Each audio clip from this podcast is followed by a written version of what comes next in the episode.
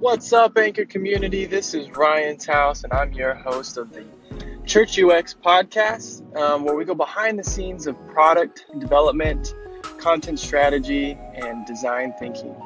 So, this is the first episode. I don't really know how this is going to unfold. This is actually kind of a personal experiment. Um, I myself am on a product team. I'm a, a designer. I don't know if you want to call it UX, UI, product, kind of do uh, a lot of things. I have another designer on the team who focuses more on the app. I'm more of a web guy, but we kind of blend our worlds and we come together quite a bit. So I get to see how the whole thing functions and operates. We're on a team of two designers, probably between four or five software engineers right now. And so that just kind of gives you a, scope of the team I'm on. We have two project managers, a product director. Uh, so hopefully that helps you get some context.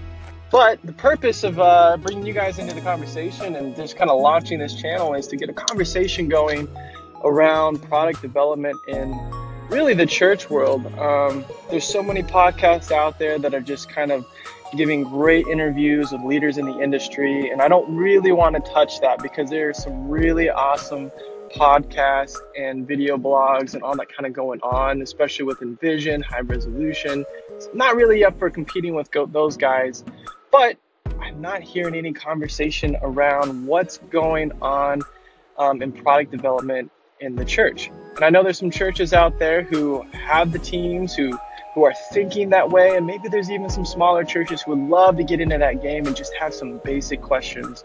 So this podcast is for all of us um, and more, extended to the industry, of course, and all the people who might benefit from something like this, a conversation like this really, let's just start this off and call in. I don't know if you're familiar with this anchor thing and how this platform works, but there's a call in button.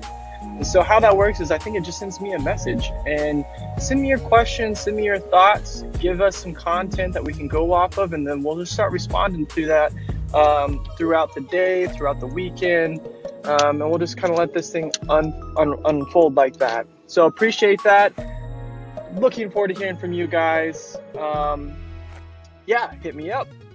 Later.